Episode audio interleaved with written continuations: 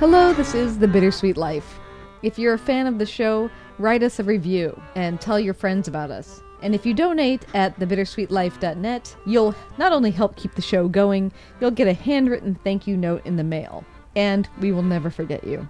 Also, if you want to sponsor the show, contact us through thebittersweetlife.net. And if you're new, welcome. I'm Katie Sewell. This show begins in Rome, right after I quit my job as a senior producer for public radio and moved there. This was totally out of my character. My co-host is Tiffany Parks. She's a writer, author of Midnight in the Piazza, and she's my childhood friend. And she also moved to Rome, but over a decade ago. She flew there with no real plan and managed to stay.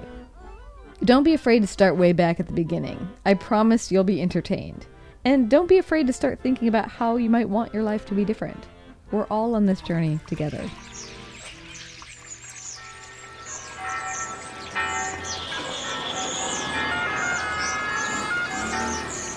Welcome to Rome. This is The Bittersweet Life with Katie Sewell and Tiffany Parks. Hello, this is The Bittersweet Life. I'm Katie Sewell. Tiffany is away this week, but I am joined in San Francisco by New York Times bestselling author Lori Gottlieb. Lori is a psychotherapist who also writes the weekly Dear Therapist column in The Atlantic, where she's also a contributing editor. And her latest book is Maybe You Should Talk to Someone, A Therapist, Her Therapist, and Our Lives Revealed. It's a book that's currently being made into a television show, I hear, and as we record, it's currently in the top 5 of the New York Times best-selling nonfiction list. Thank you so much for being here, and congrats on it being such a hit. Oh, thank you. It's my pleasure to be here. So I guess I just want to start with just a couple basic questions. When should a person look for therapy? I think so many people are reluctant to look for therapy because they have a lot of misconceptions about what it is.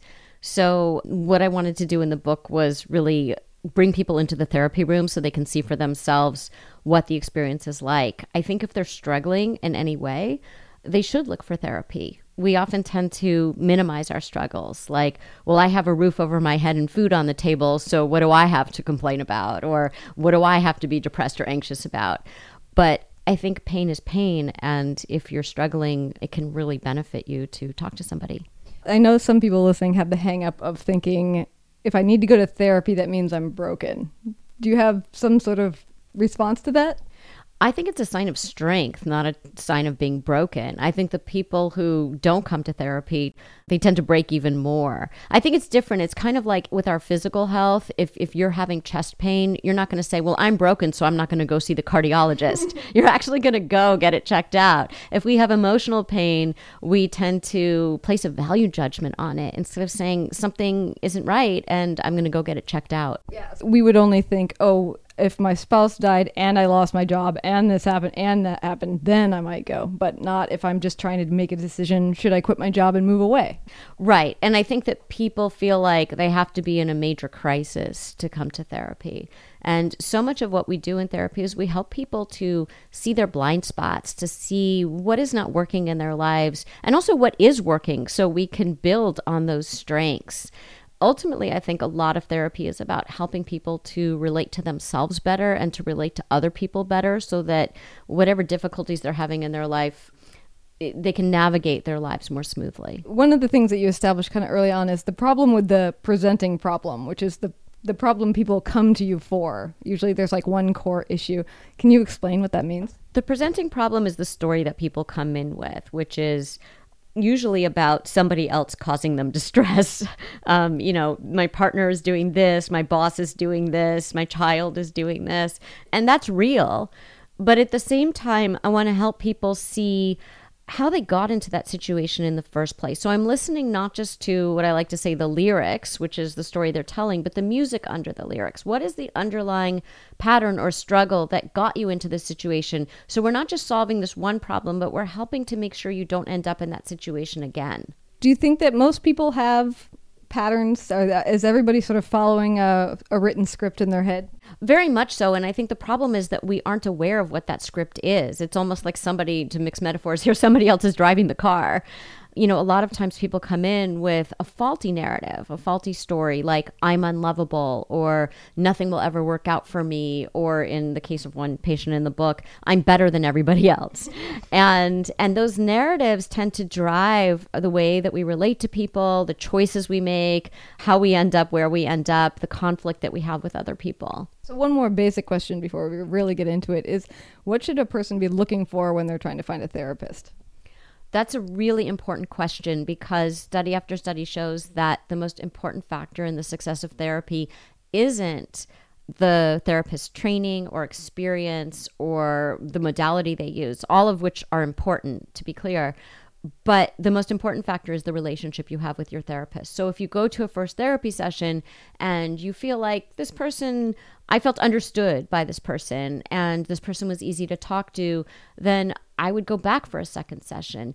If you didn't feel that way, I might look at another therapist just to see. Now, if you go to a second therapist and you also don't feel understood or that the person was easy to talk to, maybe the common denominator there is you, and that might be part of your issue that you're not aware of. And since so many people listening are not in their home country, is there any advice you can give to people who are a little bit more displaced? You can start by looking at the providers in your area online, like on Psychology Today, or just Google in your area, and you'll get a sense of somebody, just at least their approach, or you might find something about their practice that interests you. Word of mouth is good too. And I think just going in and seeing what the experience is like. Yeah, it's so interesting because I have a therapist now that I really love, but before that I went to two different men, and I did find that the difference for me between seeing a woman and seeing a man was that with a man I was trying to be really entertaining. Eventually I'm just like, well, we're telling some pretty funny stories here, but I'm not actually getting anything. You do write in the book about how we go in sometimes to therapy trying to be like, look how great I am. Don't you love me? I mean, one of the things you even wrote was many patients secretly wish to be their therapist's only patient, or at least their favorite one. So what is that about? Like, why do we have to feel that special? I think when you have this deep emotional experience with somebody, you can't help but wonder what they think of you and want to be liked. And I had the same experience with my therapist that my patients have with me, which was I would leave and I would see this woman in the waiting room if she came early for her appointment. And I would think, she looks so nice, and she looks like, you know, her sessions are probably much easier than mine. And I wonder if he dreads my sessions. At one point, I even asked my therapist if he likes me. I think it's natural to want your therapist to like you, but I also think that there's a performative aspect when people first come in, because they don't necessarily want to get to the real issues. They want to be funny, they want to be perceived as kind of smart and entertaining, but therapy is not a cocktail party. We're not interested in that. So is there a way to get around that, or is that just as we go in to a first therapy appointment, we need to think, you're not at a cocktail party, exactly that notion? Well, the therapist is much more interested in getting to know you. And the better way to get to know you is to kind of drop the performative veneer that I think a lot of us have when we're out in the world. If you're at an actual barbecue or cocktail party, you're trying to impress people. The therapist doesn't want to be impressed. The therapist wants to see who you really are. And you have to drop that mask and really make yourself available in a different way.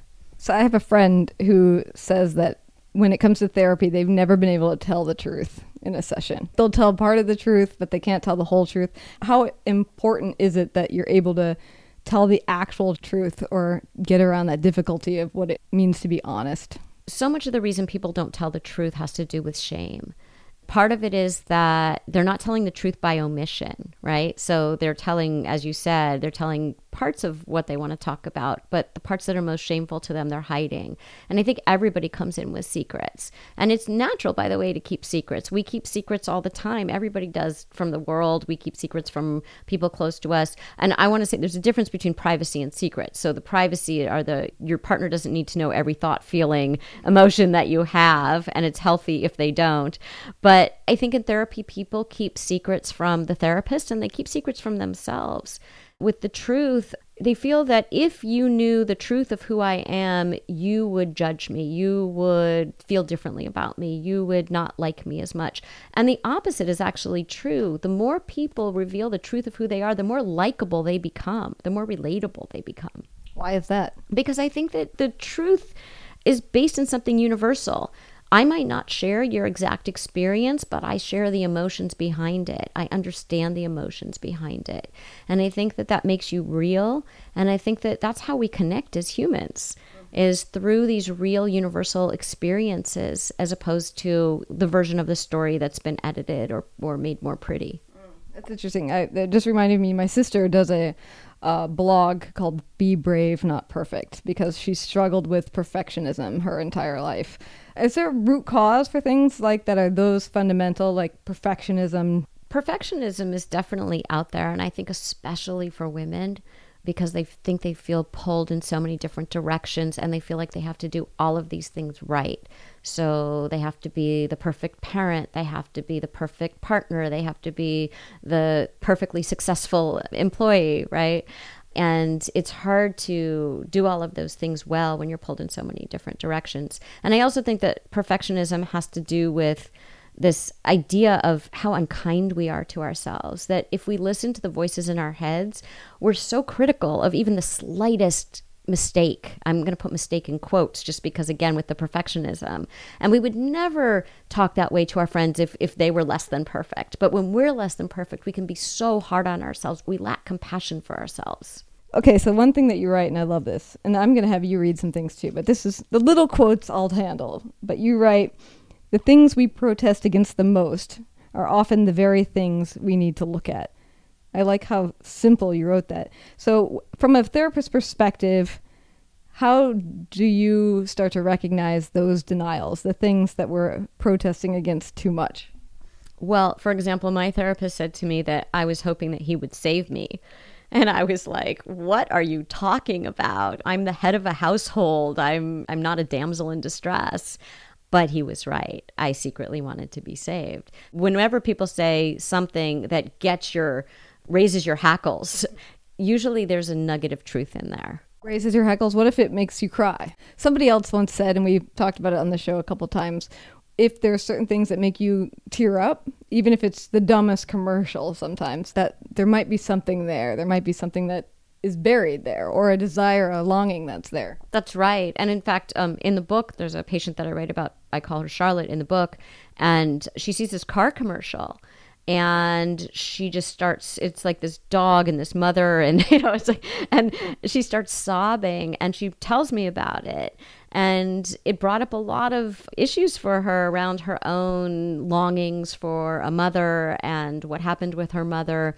So I think that sometimes our bodies speak for us when we don't have the words. And then how do you as a therapist get the patient to start connecting those things? I first make them more aware of what their body's doing in the room. So if they're tearing up, what are the tears about? Let's not just wipe the tears and move on and keep telling the story. Let's pause for a second and try to understand the tears a little bit more. Also, if, say, they're sitting there and their leg is shaking up and down, are you anxious about something? So you have to really look at body language too. It's not just the words that are being spoken in the room, but it's the whole picture. That's really interesting. So is that what they teach you that in training, to sort of watch for the fidgeting and the like subtle cues? I think you're looking at everything. You're looking at pauses. You're looking at where their eyes are going. And it's not because they're under a microscope. I mean, it's a very real interaction. It's not like we're going to sit here and analyze every single thing you're doing. It's more that we're with you. And if you're crying, let's talk about that for a second, instead of just what we would do out in the world, which is you wipe your tears and you continue talking. Is there any way that if a person's listening who is not in therapy, and maybe they're on some assignment where they couldn't get into therapy for a period of time, is there a way to sort of work on these things on your own to try to figure out what these denials or blind spots are? Or do you really need to talk it out with somebody else? It doesn't necessarily have to be a therapist, but I think that we learn so much from other people. We can't see ourselves clearly because of our blind spots. And so there are ways that we shoot ourselves in the foot over and over. There are ways that we have pain around things that we're not necessarily aware of, but they definitely inform the choices that we make, or they inform our behaviors. Other people will point those out to you because they have the vantage point of not living your life. So it doesn't have to be a therapist. A therapist is particularly skilled at doing it in a way that maybe you can hear better than if somebody close to you says it, because if somebody close to you says it, you might feel like it's a criticism. And I think therapists are able to help you see it from a point of view of, I'm trying to help you and I care. Okay, so one of the other things that we deal with a lot on the show, or at least touch on here and there, is fear. The fear that it's too late, the fear that you might ruin your life. But to lay out all the fears, I thought I'd have you read this little passage of you know, just this paragraph here about what are we afraid of? Sure. What are we afraid of? We are afraid of being hurt. We are afraid of being humiliated. We are afraid of failure, and we are afraid of success. We are afraid of being alone, and we are afraid of connection. We are afraid to listen to what our hearts are telling us. We are afraid of being unhappy, and we are afraid of being too happy. In these dreams, inevitably, we're punished for our joy. We are afraid of not having our parents' approval and afraid of accepting ourselves for who we really are. We are afraid of bad health and good fortune. We are afraid of our envy and of having too much. We are afraid to have hope for the things that we might not get. We are afraid of change, and we are afraid of not changing. We are afraid of something happening to our kids, our jobs. We are afraid of not having control and afraid of our own power. We are afraid of how briefly we are alive and how long we will be dead. We are afraid that after we die, we won't have mattered. We are afraid of being responsible for our own lives. Sometimes it takes a while to admit our fears, especially to ourselves. So what do we do with all that, with all those fears? Right. And I think that sometimes we're not aware of everything that we're afraid of, and we hold ourselves back because of that. So it's the reason that we don't take risks. It's the reason that we won't go after the things that we really want. It's the reasons that we self-sabotage when happiness is right in front of us. There's a word that I talk about in the book, cherophobia, which is fear of happiness. That for people especially who grew up with any kind of trauma or just experienced trauma in their lives, they're very afraid of happiness because it feels very precarious. Joy feels like, you know, the other shoe's about to drop. You know, so the minute they get close to something like happiness, they immediately sabotage it. And what about that fear of change, which is just such a basic thing that we will all have to live with? I mean, as we talk, we just recently watched Notre Dame burn. Didn't happen to me personally. I wasn't there, but it was a big change for a lot of us. It was a shaking thing. So obviously we can't avoid change, but then when you're asking these big questions of what if I had this dream, is it ever too late for me to make that change? How do you address that kind of basic fear? Well, there's this great quote in the book, the nature of life is change and the nature of people is to resist change. I think change is hard because most people know exactly what they need to do to change, or they come to that conclusion, but they don't change because there's loss with change, that you have to give up the familiar. Even if the familiar was miserable or unpleasant, you still have to give up what's comfortable to you. And then you have to go into this place of uncertainty, and you don't know what you're going to find. And sometimes it's easier to cling to the familiar. We have this saying about therapy that insight is the booby prize of therapy, meaning that you can have all the insight in the world, but if you don't make changes out in the world, the insight is useless. So you can say, oh, now I know why I do that in my marriage. But if you go home and you still do exactly the same thing, the insight won't help you at all. You have to make change when you leave the office. And what about death, the fear of death? How much is that driving our general sort of paralysis in life? I think two things about that. One is that I think we deny death completely until we're faced with it. But I think the other thing is that we don't think about it enough. So on the one hand, you know, one of the patients that I treat in the book is a young newlywed who goes on her honeymoon, and she comes back and she thinks she might be pregnant because she feels something in her breast, and she's very excited because they wanted to get pregnant, but it's breast cancer. And ultimately she ends up with a terminal cancer, and she asked me to accompany her on this path toward her death. And I think my instinct, even as a therapist, was to deny death completely, which was to kind of protect her feelings. Oh, you know, those experimental treatments might work, you know, as opposed to dealing with the reality. And she really forced me to look death in the eye with her. And I think the healthy part of that is that you don't need a terminal illness to have an awareness of death, that a healthy awareness of death, meaning not dwelling in it, but being aware of it, can help us to live our lives more intentionally. So she really helped me to think about, what are the things I want to do in life and what am I waiting for? Did you make any change from that relationship? Oh, absolutely. You know, I mean, I think that's what my journey is in the book too, is, you know, writing this book that I didn't want to write and feeling like I was doing meaningless work and finding a way to find meaningful work. doing things differently in relationships and making sure that I was being more intentional about my relationships, really appreciating a lot of the things that I already had as opposed to dwelling on the things that I didn't have. Mm-hmm. And also thinking about every day when you wake up, what do you want to do with this day? This is limited time. And again, not in a way where it consumes you, but in a way where you say, you know, I'm going to make sure that I don't spend 3 hours on Twitter today.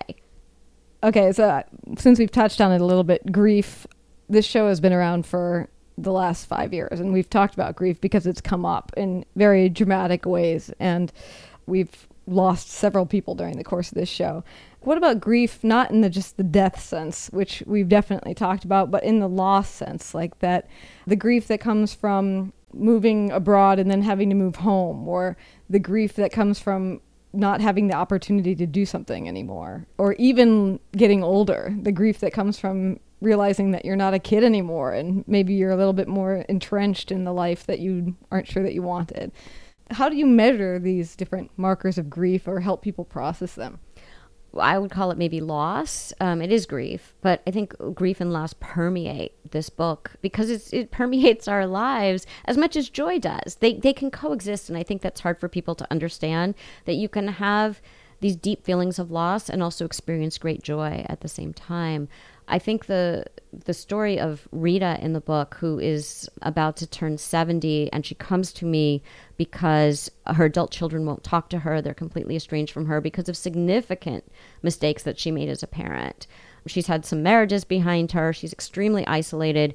As opposed to Charlotte, the young woman, there's a young woman in the book who she keeps hooking up with the wrong guys. She can make better choices going forward. Right? So she has this vast landscape in front of her. But Rita has already made those choices. So much of her life has already happened. And what do you do with that loss and also be able to create a future for yourself? And that's the work that I do with Rita. And I think that that's a really good example of how do we live with our loss that we can't erase and the significant pain that we can't erase, but also move forward. And is there a good answer to that or a good beginning place for that? Part of it, I think the beginning of it has to do with acknowledging the grief and not trying to get rid of it or push it away. That if you can integrate the loss into your life as opposed to pretending it's not there, that will liberate you and give you the freedom to move forward as well. That reminds me of a conversation I had with my therapist where we were talking about the fear of getting older, the fear of the loss that comes with that. And it was one of those conversations, which I'm sure you're familiar with as a therapist, that seems very circular, like you're just sort of going around and around the same things. And she suggested that maybe sometimes when you circle around something, that it's not a problem that can be solved. You're looking for a solution of how can I not get older and still be alive, whereas it's really just about accepting what has happened and moving forward. Does that sound familiar? Yeah, there are problems that we can solve, and then there are problems for which there are no, I would say, concrete solutions. But the solution might be learning how to live with it differently than you have in the past, because sometimes the way that we're living with it is making our life much harder in the present. Because a lot of our show is also about adventure and having an adventurous spirit, I wonder if you would tell your sperm donor story. And really the question I was wondering is, you're so direct, you're sort of so adventurous in that story that I thought it was kind of an interesting example. This is a very long story. The short version would be, yeah. I write it in the book so you can get the longer version there. Yes, please do. I was in my late 30s. I was 37. And I really wanted to have a baby, and I was worried about whether I would find the right partner in time. And so I used a sperm donor from a sperm bank and ended up having my child. But the process of finding the sperm donor was much more complicated than I had ever anticipated. The play-by-play of that is in the book. Well, and you also ask a friend, don't you, if they would be willing to do this? Well, it was even worse because it wasn't a friend. It was someone that I met for 5 minutes at a networking event. So bold. Right. And I sent him an email with the subject line, an unusual question, and asked if he would meet me for coffee. And of course, he had no idea when he got to the coffee place. It was actually a coffee place called Earth Cafe, but Earth with a U, so URTH. And eventually we started meeting there so often to talk about this sperm donor proposition that my friends started calling the place Spirth. Are you usually that? I mean, that's pretty bold to do that. Is that sort of a part of your personality, this bold forwardness in life? Oh, definitely not. I think that when you really want something, you do what you do, that might be out of character because you're being propelled by something bigger than yourself, which I was. I knew that I wanted to be a parent. I knew more than anything. I knew in every cell of my body that that's what I wanted. It's not for everyone. I don't think everyone should be a parent. But I knew for me, that's what I wanted. And that's what propelled me forward. And I think it's the same thing when people come to therapy. And I write about this also, where I'm asking not just why they're here, but I want to know why now. Why this week, this day, did you call me when you might have been living with this situation for a long time? Because I'm looking not just for what's not working, but I'm scanning for strengths. I'm looking for what is working. And one of those things might be their readiness. What made you ready now? And I think at that point when I was 37, I was very ready to do this. There was sort of like, it's now or never, and I'm going to do this. Oh, I like that. All right, so to finish up, there's two other thoughts. There's so many great thoughts in this book, by the way. I loved reading it. So everybody should go out and get a copy. Called Maybe You Should Talk to Someone. It's out now. One of the things that you really do talk about throughout it, both through your own experience and with the patients that you work with, is that therapy is hard work. Like, you would think that if you're just sitting around talking to somebody, it's not that hard. But I wanted you to read a little bit about how you talk about that, because I thought it was really good. Therapy is hard work, and not just for the therapist. That's because the responsibility for change lies squarely with the patient. If you expect an hour of sympathetic head-nodding, you've come to the wrong place. Therapists will be supportive, but our support is for your growth, not for your low opinion of your partner. Our role is to understand your perspective, but not necessarily to endorse it. In therapy, you'll be asked to be both accountable and vulnerable. Rather than steering people straight to the heart of the problem, we nudge them to arrive there on their own, because the most powerful truths, the ones that people take most seriously, are those that they come to, little by little, on their own. Implicit in the therapeutic contract is the patient's willingness to tolerate discomfort, because some discomfort is unavoidable for the process to be effective. Or as my colleague said, I don't do you go girl therapy. And you also talk in another part about that you're working on planting little seeds along the way, so that you're nudging them, but I love this concept of, no, you have to be the one that finds it. But it also raises the question for me, does that mean that as you sit across from somebody, you can sort of really tell what they need to be nudged toward? I think it becomes apparent. So whatever people do with you in the therapy room, they inevitably do in their relationships outside the therapy room. So it becomes apparent that whatever the pattern is, whatever the struggle is, we want to help them see it. And we want to help them see it in a way that they can understand it better. So if I do it too early, if I bring something up too early, they've already got a defense around that. They've already got a wall built up around that. And if I say something too early, that wall's going to be even higher. And then I have a higher wall to scale. So you kind of drop little hints in along the way, and you're gauging their readiness. And you do it as quickly as possible. It depends on where they are. But you're helping to kind of plant the seeds, right? And you want to get the soil ready. And so we're really making sure that we have optimal conditions, because if it goes badly, we might set people back, and we don't want to do that. Right. And see, as you write over here about what makes it challenging. What makes therapy challenging is that it requires people to see themselves in ways they normally choose not to. A therapist will hold up a mirror in the most compassionate way possible, but it's up to the patient to take a good look at that reflection, to stare back at it and say, oh, isn't that interesting? Now what? Instead of turning away. The way that you wrote this made me think that the people I know that are very curious might be the type of people that would be, oh, how interesting. Let me look at myself.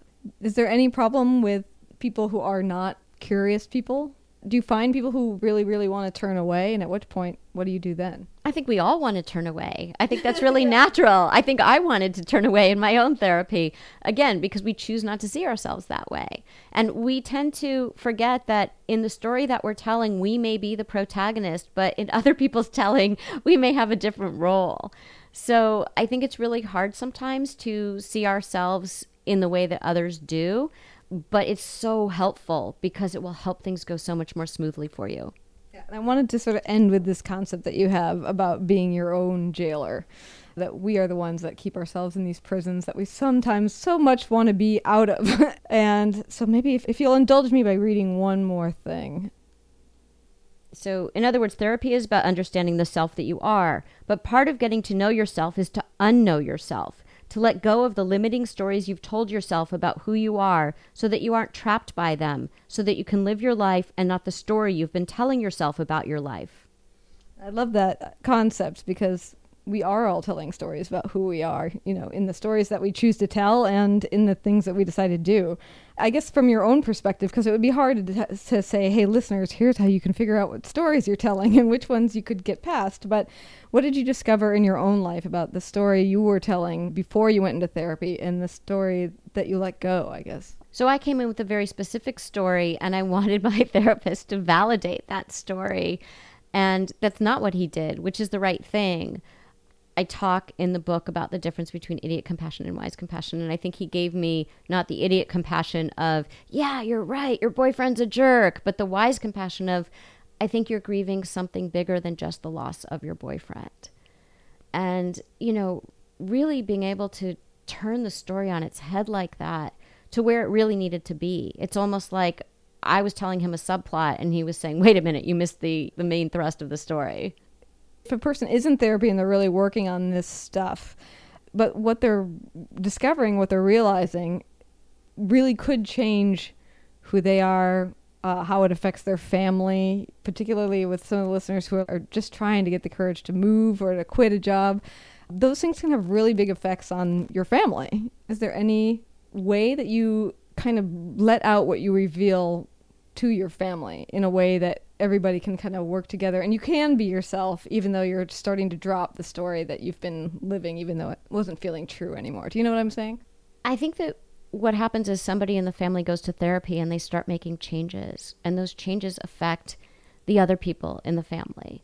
And it's not so much that you're sharing what you're talking about in therapy, because that's often private, but I think it's about learning something about yourself and then acting in a different way. And then almost like doing a dance, like if you do different dance steps, the people in your life will do different dance steps, or else they'll just fall down on the dance floor. So they might object to your therapy, because sometimes we sabotage people's growth because, you know, we want them to be the sick one in the family. We want them to take on the role of the person who has the problems. And then if they don't have problems anymore, then, oh no, you know, what does that say about me?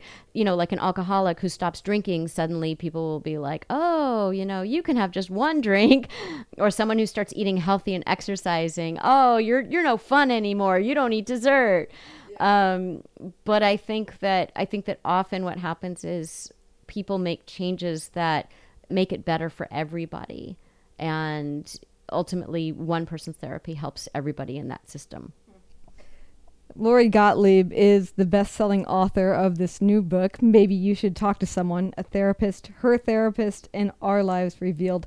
It is currently in the top 5 of the New York Times bestseller list, and it's being made into a television show.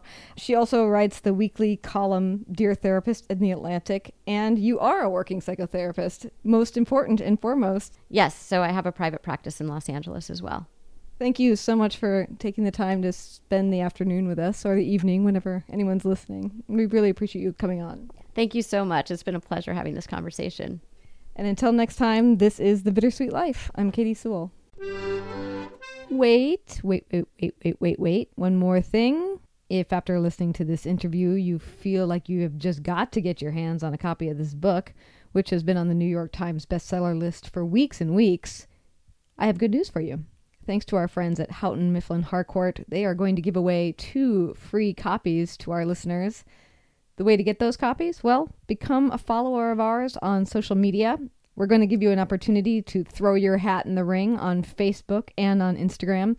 You can find us by looking for The Bittersweet Life Podcast. You can also find us on Twitter at BittersweetPod. And if you're new to the show, this is not the first time we've had a New York Times bestseller on the show. We've had Hope Jarin, Jess Walter, Sherman Alexie, just to name a few. And there are lots of amazing thinkers and writers in our archives. So if you are new, don't be afraid to look around a little bit, or even go back all the way to the beginning. We'll be here on the other side. If you're a longtime fan of the show, consider donating to it. Your donations are what keep us afloat. You can find a donate link at our webpage at thebittersweetlife.net. And please subscribe to the show and tell your friends about it. But first and foremost, you want to get your hands on one of these two copies of this book, and that is urgent, paramount. So go find us on Facebook and Instagram, search for The Bittersweet Life Podcast, follow us, and throw your name into the hat to get a copy of this book for free. Talk to you on Thursday. Bye. Thanks to Lori Lee Elliott for her help managing The Bittersweet Life on YouTube, and to Sarah Johnson for her consultation. Our logo is made by Jody Rick at The Lost Laboratory, with painting assistance by our muse, Caravaggio. You can find us on Instagram, Facebook, and Twitter. Just search for The Bittersweet Life Podcast. And if you haven't already, please subscribe to the show. That way we're here for you every week, both on Monday and now on Thursday. And if you review us on Apple Podcasts, we'll be grateful for you. Send us your topic ideas, questions, and voice memos. We're at bittersweetlife@mail.com or at the Contact Us page at thebittersweetlife.net.